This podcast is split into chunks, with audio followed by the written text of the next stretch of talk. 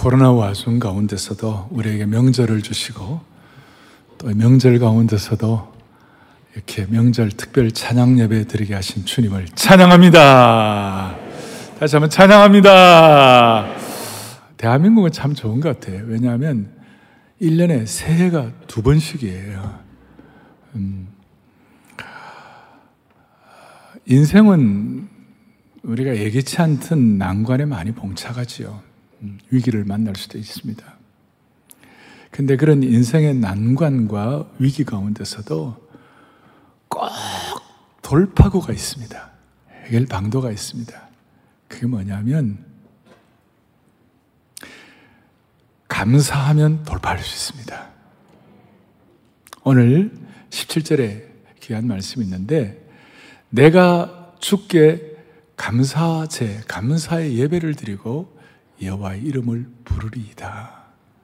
그 앞에 보면 수많은 난관, 문제들이 많았어요. 그런데 결국은 하나님 앞에 감사의 예배를 드리고 여호와 이름을 부르고 하나님을 부르고 찬양 할렐루야 하면 하나님이 돌파하게 하신다. 이걸 머리로만 깨닫지 말고 온 몸으로 체득할 수 있도록 그리고 이 감사에 대해서 초등학교나 유치원 수준의 인식이 아니라 높은 수준으로 여러분들 오늘 붙잡고 들어가시기를 바랍니다. 광주에서 목회하시는 송재신 목사님이라고 있는데 이분이 30여 년 전에 프랑스 파리에 유학을 했습니다. 유학을 했는데 친구의 호출을 받고 차를 좀 급하게 몰고 가다가 정지선에 딱 섰는데 갑자기 앞에 있는 차에서 있잖아요. 총알이 날라와갖고 15발을 맞았어요. 이 말도 안 되는 일이 벌어졌어요. 예긴치 않던 그야말로 지키가 막힌, 그러니까 그 앞차가 뭐냐면 마피아가 있었는데요. 뒤에서 자기를 쫓아오는 줄 알고 이 차가 15발을 쏜 거예요. 그래서 거의 죽게 되었어요. 일주일 만에 깨어났어요. 18년 전에는 목회를 하다가 급성 간염에 걸려가지고 치료 불가라는 사망 선고를 받았습니다. 그리고 11년 전에는 뇌졸중으로 쓰러졌습니다. 남들은 일생에 한 번도 만나기 힘든, 경험하기 힘든 총알을 맞았으나 살아났고 급성 간염이 기적적으로 치유가 되었는데요. 이제는 뇌졸중에 걸리니까 뇌졸중에 걸려가지고 오른쪽은 쓰지를 못하고 이제는 끝났다는 생각에 눈물만 났어요. 그 목사님 사모님, 목사님이 이런 얘기를 하는 거예요. 여보, 그래도 내가 옆에 있으니까 감사하지 않아? 여보, 딸이 있으니까 감사하지 않아? 그리고 섬길 수 있는 교회가 있으니까 감사하지 않느냐고. 또 당신을 위해 기도해 주는 분들이 많이 있으니까 감사하지 않느냐고. 여보, 남들이 볼 때는 말이 안 되는 상황이지만 억지로라도 한번 감사해 보자고. 목사님이 뇌졸중이니까 말도 잘 이해를, 말도 못하, 못하게 되고, 어, 어, 어, 이렇게 대답하고, 또 뇌졸중으로 오른손을 못 쓰니까, 그저 왼손으로 삐뚤삐뚤하게 매일매일 감사 제목을 쓴 거예요. 감사 일기를 썼어요. 쓴 지 100일이 지나고 100하루째 날, 거짓말 같은 기적이 일어났어요. 그게 뭐냐면, 화장실 거울 앞에서 오른손을 들고 축도만 해도 좋겠다고 그렇게 오른쪽에 뇌졸중이 있으니까 그렇게 기도하는 순간 주의 오른손을 들고 축도할 날을 주옵소서라고 하는 순간 오른손이 올라가 버린 거예요. 그래서 그리고 어 어 어만 했는데 갑자기 감사합니다라는 말문이 처음으로 터져 나왔어요. 뇌졸중이 온 지 2년 만이지 2년 만. 지금도 뇌졸중 후유증으로 다리는 절고 있지만 이제 건강하게 목회를 하고 계시는 거예요. 뭐 젊은이들을 위한 텐트 철치도 만들고 아주 목회를 잘하세요. 여러분 이런 간증을 들으며 어떤 생각이 드세요? 이런 간증을 듣고도 만약에 감사할 마음이 안 생긴다면 여러분 그건 불행한 사람이에요. 그 너무 우리가 막힌 사람이에요. 예. 우리가 따지고 보면 감사할 일이 참 많아요. 여러분 대한민국에서 태어난 거 감사하세요? 여러분, 저는 순국 선열 할 때, 우리 순국 선열 기념 이런 건 하잖아요. 그런데 순국 선열에 대한 감사가 근본적으로 좀 있어야 돼요. 우리 그런 거 별로 생각 안 하지만, 우리 신앙의 입장에서도 고당시, 고당 조만식 장로님이나 주교철 목사님 이런 어른들, 또 김용기 장로님이나 뭐 또 이런 성산 장기려 이런 분들, 또 우리 대한민국을 터전을 세운 우남이 이승만 박사, 일대 대통령, 우리 진짜 감사해야 돼요. 대한민국은 여러분 밤 11시, 12시에 골목길을 다닐 수 있는 전 세계 거의 유례가 없는 나라입니다. 밤 11시에 저는 길을 걸으면, 한 번씩 이렇게 어, 골목길을 한번 걸으면서요. 좀, 좀 걷기가 필요할 땐 걸으면서 진짜 가면, 다른 나라 같으면 어림도 없어요. 미국 LA는 밤 11시에 걷다가 뒤에서 총이 날라와요. 예. 아주 특별한 감사가 그리고 우리 교회 주변에 있는 지체들, 소방관들, 서초경찰서, 또 우리 목사님들 이 근본적인 감사가 필요한 거예요. 대한민국은 전 세계 어디 내놓아도 우리는 열정 있는 나라예요. 부지런한 나라예요. 그리고 우리 어머니들 교육열 세계 이 지방 넘버원, 넘버원, 넘버원. 그리고 요즘 우리 교회 이, 이 회사를 맡아서 운영하시는 우리 장로님들이 저한테 그런 얘기를 해요. 목사님, 요즘 2030 세대는요, 진짜 대한민국 5천년 역사상 최고로 똑똑한 세대입니다. 제가 예를 들어 설명하지만 우리가 근본적으로 감사할 일이 너무 많은 거예요. 음. 그래서 이런 감사를 가지고 오늘 이 특별 명절 감사 찬양 예배에 우리가 진짜 마음을 다 손을 펼치시고 아멘 주를 찬양하나이다 아멘 주께 감사하나이다 어떠세요? 예.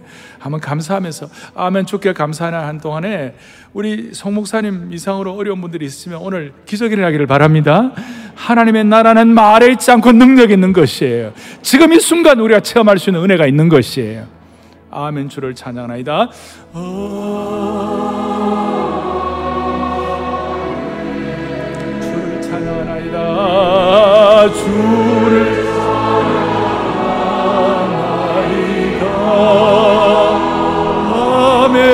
아멘아. 모든 짐들이 벗겨지기를 바랍니다. 주를 찬양하나이다. 주를 아멘 주께 감사하나이다.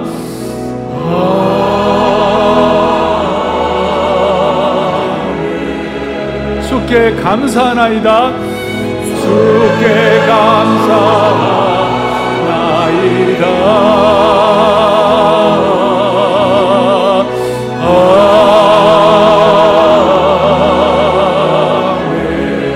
주께 감사하나이다. 주께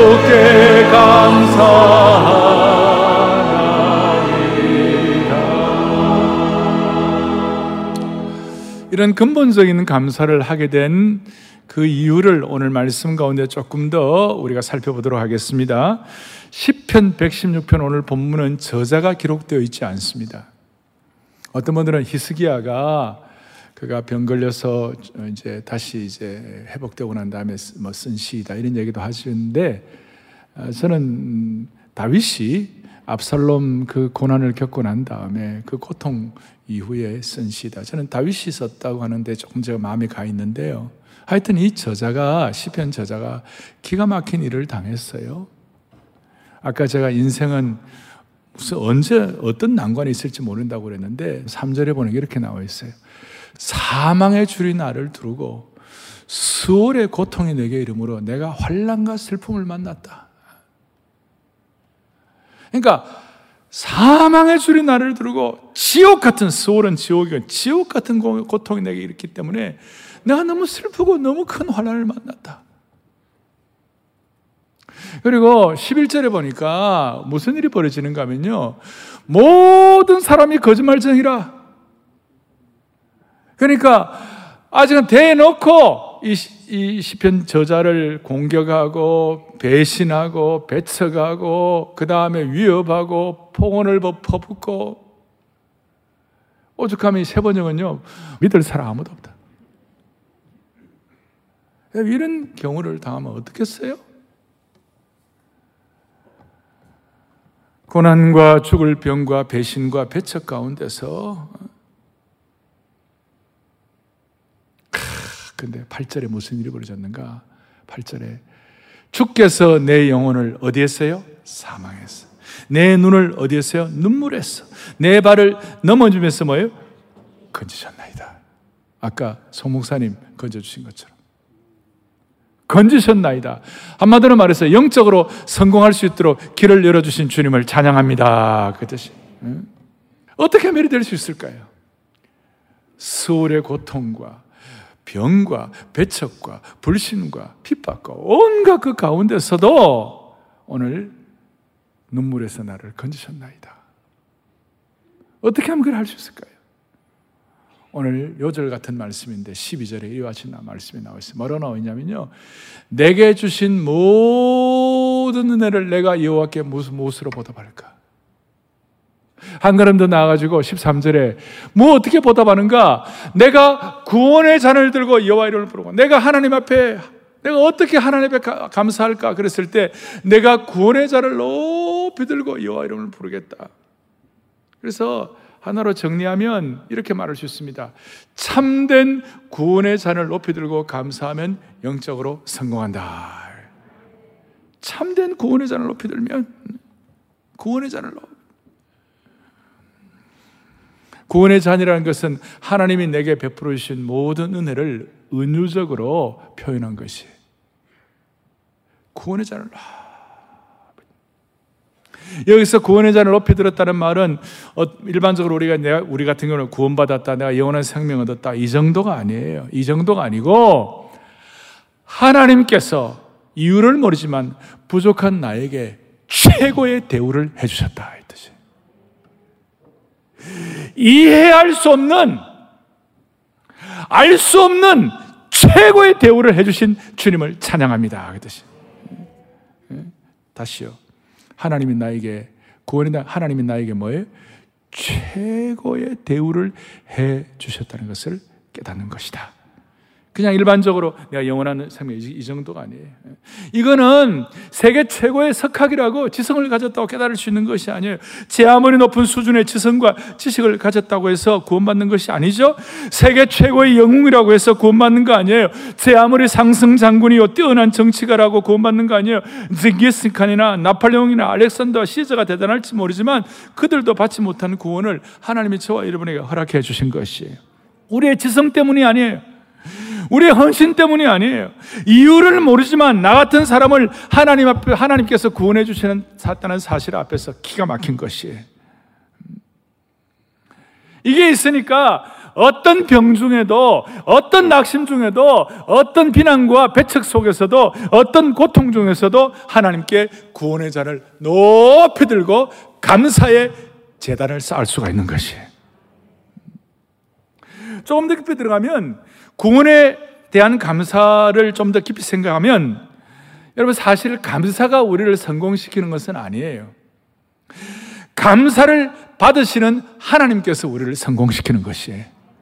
감사가 중요한데 그냥 감사 감사하다는 무슨 기계적 뭐 감사 만능주의가 아니고 그 감사를 받으시는 그걸 하나님이 제물로 받으시고 하나님께서 우리에게 기적을 베푸시고 축복하시는 것이에요.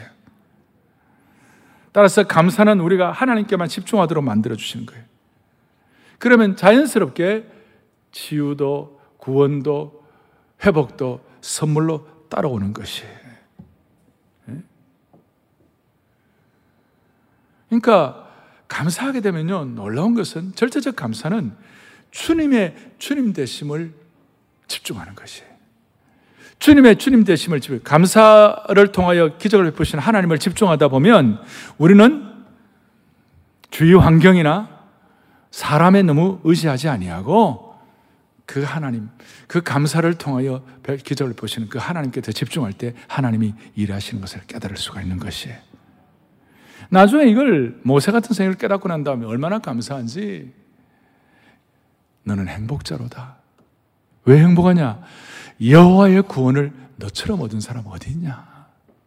그러니까 모세는 죽을 때까지도 구원의 잔을 높이 들고 살았던 사람인 줄로 믿습니다. 음. 구원의 잔을 높이 든다는 이 말은 이 구원의 잔은 특징이 있어요. 여러분, 잔은 담는 대로 되는 것이에요. 물을 넣으면 물잔이 되고, 포도주를 넣으면 포도주 잔이 되고, 구원을 넣으면 구원의 잔이 되고, 불평, 불만을 넣으면 불평, 불만의 잔이 되고, 감사를 넣으면 감사의 잔이 되는 줄로 확신합니다. 제가 존경하는 신학자 가운데 J.I. 패커, 제임스 패커가 있는데 그가 감사에 대해서 기독교의 감사에 대해서 뭐라고 표현하느냐 이렇게 표현합니다. 이 세상의 여러 종교 중에 기독교만큼 감사의 필요성을 역설하며 믿는 자들에게 끈질길 정도로 하나님께 감사하라고 요청하는 종교가 또 있을까? 아마 없으리라. 성경에서는 왜 이렇게 하나님께 감사하며 영광을 돌리라고 강조하는가? 왜 그럴까요? 그 이유가 뭘까요? 이유를 모르지만 저와 여러분들이 하나님으로부터 받은 복과 선물이 너무나도 풍성하고 값지기 때문에 그렇다는 것이에요. 조금 더 들어가면 우리의 이 구원 사역을 통하여 우리에게 주신 예수 그리스도의 측량할 수 없는 이해 불가의 사랑 때문에 우리가 감사해야 한다는 것이에요. 이 사랑은 지옥에 가야 할 우리를 구원하셨고, 이 사랑으로 우리를 자녀로 삼으시고, 이러한 하나님의 절대적인 사랑이 나를 구원하여 하나님의 영광의 나라로 들어서게 했다면, 우리는 어떤 반응을 보여야 할까요? 이 감사하는 마음을 넘쳐서 감사의 잔을 높이 들고 그것을 언어와 행동으로 표현해야만 할 것입니다. 이걸 깨닫고 오늘 시편 기자처럼 내게 주신 모든 은혜를 내가 어떻게 보답할까? 그리고 13절에 구원의 잔, 감사의 잔을 높이 들고 이 감사의 마음으로 가득 차 있으면 낙심이나 부정적인 생각이 뿌리를 내릴 수가 없을 것입니다. 사랑하는 영가족 여러분. 여러분과 제가 받은 구원이 진짜라면, 우리의, 우리의, 우리의 더러운 죄가 참으로 용서되었다면, 내가 지금 죽어도 영원한 생명이 보장되었다면, 지금 여러분의 형편이 어떤가가 그 큰 문제가 아니에요. 내가 받은 이 구원이 진짜라면 지금 내가 어떤 사람인가도 큰 문제가 아니에요. 내가 지금 어떤 지위나 신분을 가졌다고 해도 그것은 큰 문제가 아니에요. 내가 받은 구원의 잔이 진짜라면 다른 어떤 것도 문제가 되지 않는 것이에요. 내가 진짜 구원을 받았다면 내가 구원의 잔을 높이던 하나님의 백성이 되었다면 여러분의 가치를 무슨 사람들에게 인정받는 것으로 가치를 찾는다든지 내가 갖고 있는 위치에서 뭐 의미를 찾는다든지 남의 판단을 가지고 어떤 의미를 찾는다든지 이건 다 세상적인 것이에요. 우리가 엄청난 구원을 값없이 받았다면 하나님이 나에게 최고의 대우를 해 주신 것이에요. 이것이 확실하다면 그것 자체로 우리가 감사할 수가 있는 것이에요. 환경이나 나의 위치나 내가 가진 것 때문이 아닌 것이에요. 그래서 우리는 진짜 제자 훈련할 때에 내가 구원받은 것이 내 인생 최대의 사건이라고 믿고 세상의 기적 중에 기것이, 기적이 이것이라고 믿을진데 알 수 없는 이유, 이건 이해할 수 없는 큰 구원을 받았으니 우리가 어떨 때는 이해할 수 없는, 이해할 수 없는, 알 수 없는 난관이 있다 하더라도 우리 어떤 역경 옆에서도 우리는 감사할 수가 있는 것이에요. 다시요. 알 수 없는 이유로 구원받았으니 알 수 없는 어려움도 우리는 감사로 돌파할 수가 있는 것입니다. 한 가지 더 생각하십시다. 15절에 보면 오늘 이런 말씀이 있습니다. 그의 경건한 자들의 죽음은 여호와께서 보시기에 귀중한 것이로다. 그러니까 해석에 여러 가지가 있는데요. 경건한 자들 하나님의 백성들은 함부로 졸지에 죽지 않도록 만들어 주신다. 이런 뜻도 있지만 모든 하나님의 백성들의 죽음은 육신의 죽음으로 끝내지 않고 영원한 세계에 들어가는 문이 되게 하신다 이 뜻이에요. 그러니까 우리는 이 땅에 육신의 세계를 살지만 결국은 우리는 영원한 세계와 있다 있다 그런 뜻이에요. 그러니 이렇게 말할 수 있습니다. 우리는 참된 감사는 우리를 영원한 시간의 주인공으로 만들어 주는 것이에요. 참된 감사는 우리를 뭐예요? 영원한 시간의 주인공. 그러니까 물리적인 한계에 사는 우리들을 영혼을 사는 사람으로 만들어주는 것이에요. 우리 모두는 80에서 90이라는 이 인생의 이 육신의 제한된 시간 속에 살고 있어요. 이 육신의 시간이에요. 그래서 우리 다 시간의 제한을 받고 시간의 노예가 되어 있어요. 시간 속에 갇혀 있어요. 그리고 8, 90년 동안 우리가 서로 밀당하면서 밀고 당기고 끌려가기도 하고 또 밀려가기도 하면서 한 생의 온갖 풍상을 겪으면서 살고 있는 거예요. 그런데 참된 감사로 구원의 잔을 높이 들면 육신의 시간이 영혼의 시간으로 바뀌는 줄로 확신합니다. 고통과 상처가 감사와 간성으로 바뀌고 고통의 감옥이 감사 찬송으로 바뀌는 거예요. 감사할 수 없는 상, 환경에서도 감사의 사람으로 변화되도록 만들어 주시는 줄로 확신합니다. 그래서 오죽하면 감사의 잔을 높이 높이 들고 그렇게 사는 사람은 죽음조차도 복이 있도다 그렇게 말씀하는 거예요. 여러분 미즈노 겐조라는 시인에 들어보신 적 있어요? 미즈노 겐조는 초등학교 4학년인 11살에 예기치 않는 뇌성 마비로 전신이 마비가 되었고 언어의 능력도 상실했어요. 그런데 마을에서 전도를 하던 미야오 목사님이라는 목사님을 통하여 복음을 듣고 예수님을 구세주로 영접했어요. 그가 감성을 표현하는 방법은 얼굴에 웃음을 지어 보이거나 그다음 눈을 깜빡이는 것으로 감정을 표현했어요. 그것밖에 할 수가 없었어요. 내성마비가 와가지고. 지금 미즈노 겐서는 세상을 떠나 천국에 있습니다. 그래서 그 미즈노 겐조는 한마디로 겐조는 한말 감사의 시인이었어요. 그의 시집 이름이 뭐냐? 감사는 밥이다. 감사가 뭐라고요? 밥이다, 밥. 그는 눈을 깜박이면서 자신의 생각을 글로 표현했습니다. 그의 시에는 몸의 불만을 원망하거나 자신의 고통을 호소하는 말을 찾을 수 없었습니다. 대신 구원받은 은혜를 감사하는 글들로 가득했습니다.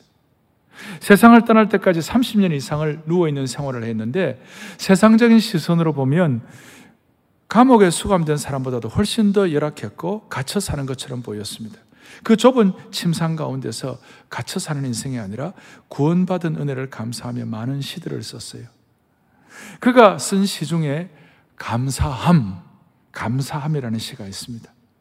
이렇게 나와 있습니다. 말을 못하는 나는 감사합니다라고 말하는 것 대신에 미소를 지을 수밖에 없습니다. 감사합니다는 말을 못하니까 미소를. 그 아침부터 저녁까지 미소를 짓습니다. 괴로울 때도 슬플 때에도 진심으로 미소를 짓습니다. 감사하다는 말조차 할 수 없는 사람이 감사를 표현하고 싶을 때 미소를 지었다는 것입니다. 미즈노 겐조는 비록 몸은 침상에서 벗어날 수 없었지만 육신의 시간을 감사를 통해서 영원으로 사는 사람이 된 것입니다. 물리적인 시간을 감사를 통하여 영원의 시간으로 산 사람이었습니다. 만일 미즈노 겐소가 예수님을 만나지 못하고 구원의 은혜를 몰랐다면 침상의 자리가 날마다 육신의 고통과 괴로움만으로 가득했을 것입니다. 쓴 그리스도의 사랑으로부터라는 시에 이런 글귀가 있었습니다. 밤마다 격하게 괴롭히는 고민도 아픔도 그리스도의 사랑으로부터 나를 떼어놓을 수가 있다 없다?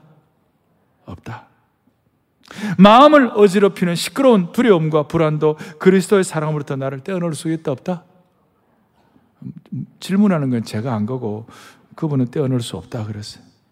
목숨조차 빼앗, 빼앗으라는 위협과 그 폭력도 그리스도의 사랑으로부터 나를 떼어놓을 수 있다 없다? 없다. 미즈노 겐조는 육신적으로 참으로 불행한 삶을 살았고 일평생 침상에서만 누워서 살아야 하는 괴로운 삶을 살았지만 그의 침상은 원망과 불평의 신음소리 대신에 감사와 미소가 가득 찼어요. 그런데 건강한 몸을 가진 우리는 어떻게 살아야 되겠어요? 이런 말씀 들으면서 내가 감사할 일이 뭐 있냐? 그거는 부끄러운 일이에요. 몇 분들이 이해가 못한가 다시 얘기할게요. 예? 이런 얘기를, 이런 말씀을 들으면서도 내가 감사할 일이 뭐가 있는데 나 우울하게 짝이 없는데 이렇게 말한다면 그는 좀 너무 안타까운 일이에요. 찔림이 있어야 되는 것이. 우리는 미즈노 겐즈처럼 말도 못하는 사람이 아니라 입이 있어요. 입이 있지만 감사의 표현을 얼마나 하고 살았는지. 미즈노 겐즈는 움직일 수도 없었고 말도 할 수 없었지만 언제나 미소를 통하여 감사를 표현하고 살았는데. 그래서 하나님께서 내게 주신 모든 은혜를 참으로 감사하는 자는 이 육신의 렌즈, 세상의 렌즈, 제한된 렌즈가 아니라 영원한 렌즈로 삶의 현상을 해석할 수가 있는 것이에요. 육신의 시각이 아니라 영원한 시각으로 바라볼 수 있는 것이에요. 감사의 렌즈로, 영원한 렌즈로, 육신의 렌즈가 아니라, 불평의 렌즈가 아니라, 영원한 시각으로 바라보면, 감사의 렌즈로 사는 사람들은 다섯 가지 특징이 있어요. 제가 간략하게 정리를 하겠어요. 첫 번째는 뭐냐? 감사의 마음으로 사는 사람은 과거의 상처나 슬픔에 집착하지 않는다. 과거의 상처나 슬픔이 더 이상 자신을 괴롭히지 않도록 하는 거예요. 나는 감사의 사람인가 자문해 볼 필요가 있어요. 두 번째로 감사의 마음으로 사는 사람은 일상에 숨어 있는 작은 행복을 발견하는데 눈이 닫힌다 열린다? 눈이 열리는 거예요. 예전에는 그냥 지나쳤던 것들 가운데서도 많은 행복을 다시 찾는 거예요. 세 번째로 감사의 마음으로 사는 사람은 이전보다 화를 내는 횟수가 줄고 웃는 횟수가 웃는 횟수가 많아진다. 네 번째 감사의 마음으로 사는 사람은 내가 가지고 있는 것이 많다는 것을 느끼게 되는 거예요. 예전에는 예전에는 가진 것이 없다고 생각했지만 진짜 내가 많은 걸 갖고 있구나. 여러분 동의하십니까? 우리가 갖고 있는 게 얼마나 많아요? 다섯 번째, 감사의 마음을 가진 사람은 아무리 나이가 많아도 더 배울 수 있고 더 성장할 수 있다고 생각한다. 오늘 이 예배의 자리가 더 배우고 성장하는 감사의 자리가 되는 것이에요. 음. 이번에 명절 기간 동안에 가족들끼리 뭐 서로 뭐 자식들이 어떻다 뭐 비교할 수 있는데 그 신경 쓰지 말아요. 우리는 비교를 뛰어넘는 감사의 근본적인 마음이 우리 모두에 있기 때문에 우리는 잘할 수 있는 것이에요. 명절 가가지고 나만 일 시키네 그러지 말아요. 얼마나 잘하면 일을 시키겠어요? 음. 감사해요. 이렇게 될 때 17절 다시 한번 뭐라고 말씀합니까? 내가 주께 뭘 드리고요? 감사자를 드려요. 여호와 이름을 부르리이다. 그리고 우리의 눈을 확 뜨이게 하는 구절에 19절에 이런 내용이 나와 있어요. 예루살렘아 너 한가운데서 곧 여호와의 성전 뜰에서 지키리로다. 할렐루야. 감사의 제사를 드리는데 여호와의 성전 뜰에서 지키는 것이 육신의 시간을 성전의 시간으로 바꾸는 거예요. 불평의 시간을 감사의 시간으로 하나님 앞에 감사 예배를 드리는 것이 오늘 여러분들 이런 은혜가 있기를 바라는 것입니다. 무슨 말이냐면 감사의 제무, 제사를 드리는 제일 대표적인 사람 중 하나가 열두 지파 가운데 레위 지파였어요. 역대상에 보면 레위 지파 사람들이 세 가지를 했어요. 세 가지. 세 부류가 있는데 첫째 여호와의 괴를 언약궤를 섬기는 자가 있었고 두 번째 부류는 하나님의 행적과 은혜를 감사하고 기록하는 사관들이 있었어요. 레위 지파 중에서 감사를 계속 기록하는 사람들, 은혜를 감사하는 사관들. 그리고 세 번째는 직접적인 연주자들이 있어요. 오늘 우리 오케스트라하고 우리 콰이어 찬양대처럼 직접적으로 연주하는 그룹이 세 부류가 있었어요. 그리고 이런 은혜를 받아가지고 레위 지파는 하나님을 예배하고 사관에 대해 하나님의 감사의 말씀을 기록하고 그리고 찬양과 시를 직접 작곡하고 직접 비파와 악기들을 가지고 하나님을 찬양하는 역할을 감당하게 되었어요.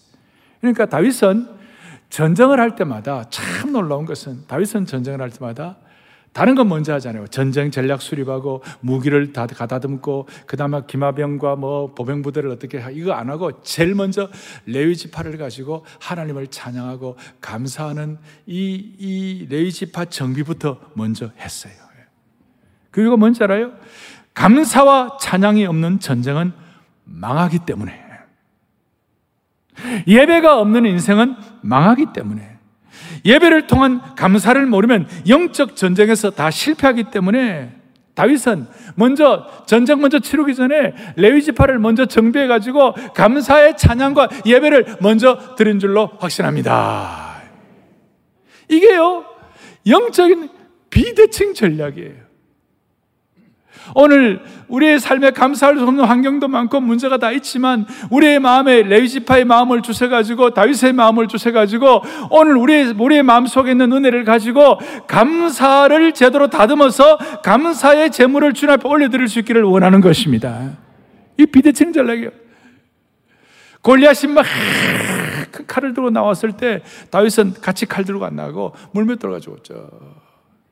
이 비대칭 전략이에요. 암몬족 속의 대군들이 모압과 암몬족 속의 대군들이 쳐들어왔을 때에 여호사밧이 그냥 같이 나왔고 전쟁 준비하고 선거를 지고 이렇게 하는 것이 아니라 뭐부터 준비했느냐? 찬양대를 앞세워 찬양대 앞에 찬송하면 나가겠어요. 감사의 찬양, 여호와의 영광을 높여 부르는 찬양을 했어요. 이거 완전히 그 대군 앞에서 이것은 비대칭 전략이에요. 미국엔 남북 전쟁이 심각했을 때 그 전쟁의 포화 속에서 링컨 대통령이 전략 수립하기 이전에 기도실에 들어가 버렸어요. 전략 수립해야 되는데 그게 대칭이에요. 전쟁 속에서. 근데 기도실에 들어가면 비대칭 전략이었어요. 오늘 말도 안 되는 상황, 극복할 수 없는 고난의 환경 같은 오늘 시편 기자처럼 지옥 같은 경험을 하는 그런 상황이 된다 할지라도 그 가운데서 같이 울고 같이 아파하는 것은 그것은 대칭 전략이에요. 근데 그 가운데 비대칭 전략이 뭐냐? 오늘 이런 것처럼 찬양하는 것이, 감사하는 것이. 그러니까 오늘 여러분들은 21세기의 레이지파가 될 것인가? 영적인 비대칭 전략에 선봉에 설 것인가? 아닐 것인가? 여러분들에게 달려있는 것이. 여러분, 감옥은 불평한, 불평, 불만하는 곳이지만 예배당은 감사하고 찬양하는 곳이에요. 여러분들의 가정과 여러분들의 인생을 감옥으로 만들지 말고 예배당 뜰로 만드시길 바라는 것이에요. 감사의 뜰로 만들어야 그럴 때 물리적으로 감옥처럼 힘든 상황이 된다 할지라도 그 감사의 제사를 드릴 때 그곳이 예배당으로 변하게 될 것이에요. 반대로 내가 있는 곳이 아무리 평안하고 물리적인 환경이 좋다 할지라도 거기에 불평과 불만만 가득하면 그곳이 감옥이 되는 것이에요. 부부싸움 할 때도 거룩한 비대칭 전략을 써야 되는 거예요. 막 열받을 때 성숙한 사람이 잠깐만 있어 이러고 난 다음에 화장실에 들어가고 주여 감사합니다. 주여 이 상황 가운데 주님의 이름의 높임을 받게 하여 주옵소서. 그러면 하나님께서 상대방의 정신을 번쩍 나게 하실 거예요. 그러면 또 정신 번쩍 안 나게 했다고 들어가고 주여 이럴 수가 있나이까 그러지 말고 앞으로 기회를 주실 주님을 찬양합니다. 그렇게. 그래서 오늘 영적 비대칭 전략으로 오늘 이 마지막 말씀 마무리 시간에 우리가 주님 앞에 찬양을 할 터인데 어제 새벽에 우리 명절 우리 토요 비전 새벽야면서 기가 막히는 은혜를 받았어요. 찬양 아리랑 아리랑이라고 들어봤어요? 여러분 우리 아리랑은요 아리랑에 대한 대칭 전략은 뭐냐? 아리랑 아리랑 우리 한국의 DNA에 이거 아리랑이 있는데요. 기가 막힌 것인데 영국의 히드로 공항에 가고 아리랑 음줄이 나오면요. 뭔가 가슴이 찌해요. 뉴욕의 제프 케네디 공항에서 아리랑 소리를 들으면 막 뭔가 우리 민족에 뭔가 뭔가 동질감이 있어요. 파리 드골 공항에서도 아리랑 소리가 들리면 뭔가 전 세계 어느 공항에 해외에서 아리랑 소리 뭔가 찡한데 문제가 아리랑에 문제가 있는 거예요. 이게 아리랑이 우리 민족의 한해 노래, 한해 노래. 가사가 뭐냐? 나를 버리고 가시는 님은 심리도 못 가서 발병 난다. 우리 민족의 마음속에는 한, 한탄, 통한. 이걸 비대칭 전략으로 할렐루야 찬양으로 바뀌면 어떻게 되냐고요. 어제 아침에 기가 막혔어요. 아마 제 보기에는 오늘 이 시간 이후로 대한민국의 아리랑이 찬양으로 바뀌게 될 것이에요. 아리랑이 찬송으로 바뀌게 될 것이에요. 미국의 미시간에 가면요, 어떤 교단은 한국의 아리랑이를 가져와 가지고 찬송으로 만들어 가고 불렀어요. 나중에 그 한번 내가 언젠가 하면 되면 한번 그럴 시간이 있을 것 같은데, 올드랭 사인이 천부의 의지 없어서로 바뀌었고, 내주는 강한 성이오는 독일의 폭송 민요예요. 시온성과 같은 교회는 독일의 국가에 그걸 우리가 빌려가 찬양을 만드는 거 은혜가 있는 거예요. 그걸 우리가 우리가 어떻게 하느냐 그래서 마오리족의 연가 비바람이 치던 바다 그게 주오시면 천국에서 주님과 함께 살리라 영원토록 그게 바뀌게 되는 거예요. 그게 비대칭 전략이에요. 이 아리랑을 우리가 할렐루야 하나님 찬양하고 가사를 바꿔서 우리식으로 찬양 찬송으로 만들고 이렇게 할 때 하나님께서 우리로 하여금 감사할 수 없는 상황에서도 감사할 수 있는 민족으로 만들어 주실 것입니다. 제가 그런 생각을 했어요. 애통의 아리랑이 기쁨과 감사의 아리랑으로 승화되게 하여 주셔서 성령의 춤사위로 덩실덩실 춤을 추는 은혜를 경험하게 하여 주옵소서. 아리랑 대신에 하나님 하나님 여러분 악보가 다 나올 거예요. 하나님 하나님 그렇게 찬송으로 비대칭 전략으로 올려드리겠습니다. 하나님 하나님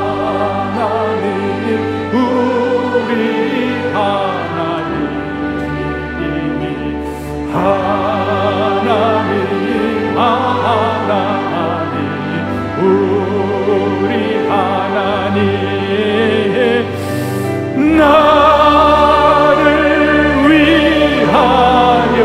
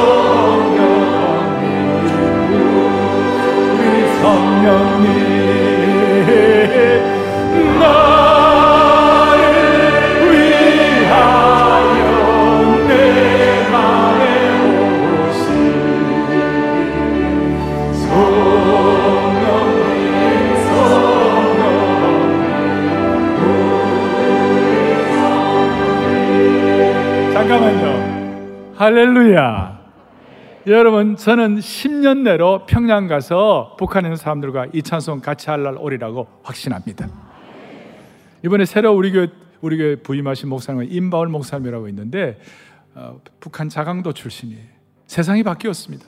10년 내로 통일해 주는 어떤 일이 반드시 일어날 것입니다. 그때 이 노래를 부를 거예요. 할렐루 할렐루 하겠습니다. 할 때 우리 한국 사람들 하는 거 할렐루 하 가수들만 하고 하지 말고 우리 진짜 저는 천국 가면요 대한민국 사람의 DNA로는 천국 가서 이, 이 찬송하지 않을까 싶어요. 할렐루 하겠습니다. 할렐루 할렐루 할렐루야 할렐루 할 해보세요. 치유가 있는 할렐루 아멘. 모든 족속과 모든 족속과 열방들아 모두 다 주님을 찬양하 한번 더 할렐루 할렐루 할렐루 할렐루 할렐루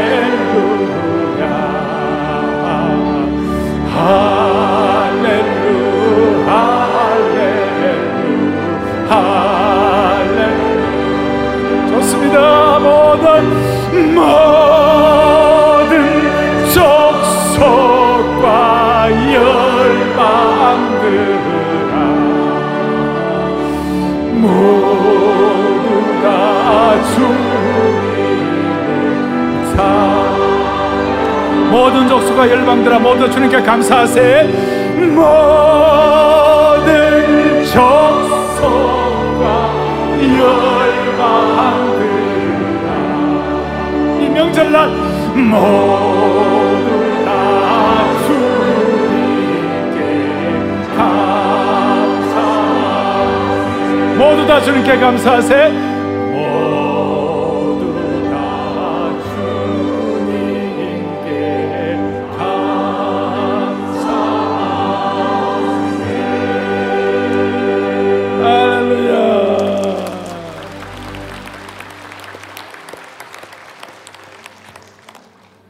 한국 교회 이 찬송 한 100만 번만 부르면 통일될 거예요.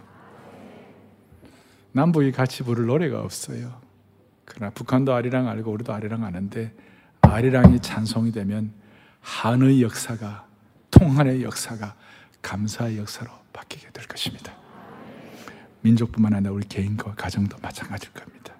가슴에 손을 얹겠습니다. 하나님 아버지, 우리 모두가 다 감사하지 못하고 작은 일에 불평하고 원망한 거 있으면 용서하여 주시옵시고 머리 끝부터 발끝까지 감사의 제목을 주셨사오니 청량할 수 없는 만 가지 은혜를 받은 것을 주님 앞에 선 그날까지 감사하는 평생이 되게 하여 주옵소서. 매일매일 감사로 새 출발하는 21세기의 레위 지표가 되게 하여 주시기를 원하옵나이다. 우리의 10년과 생활, 인생이 다시 한번 감사로 새판짜기가 이루어지게 하여 주기를 소망합니다.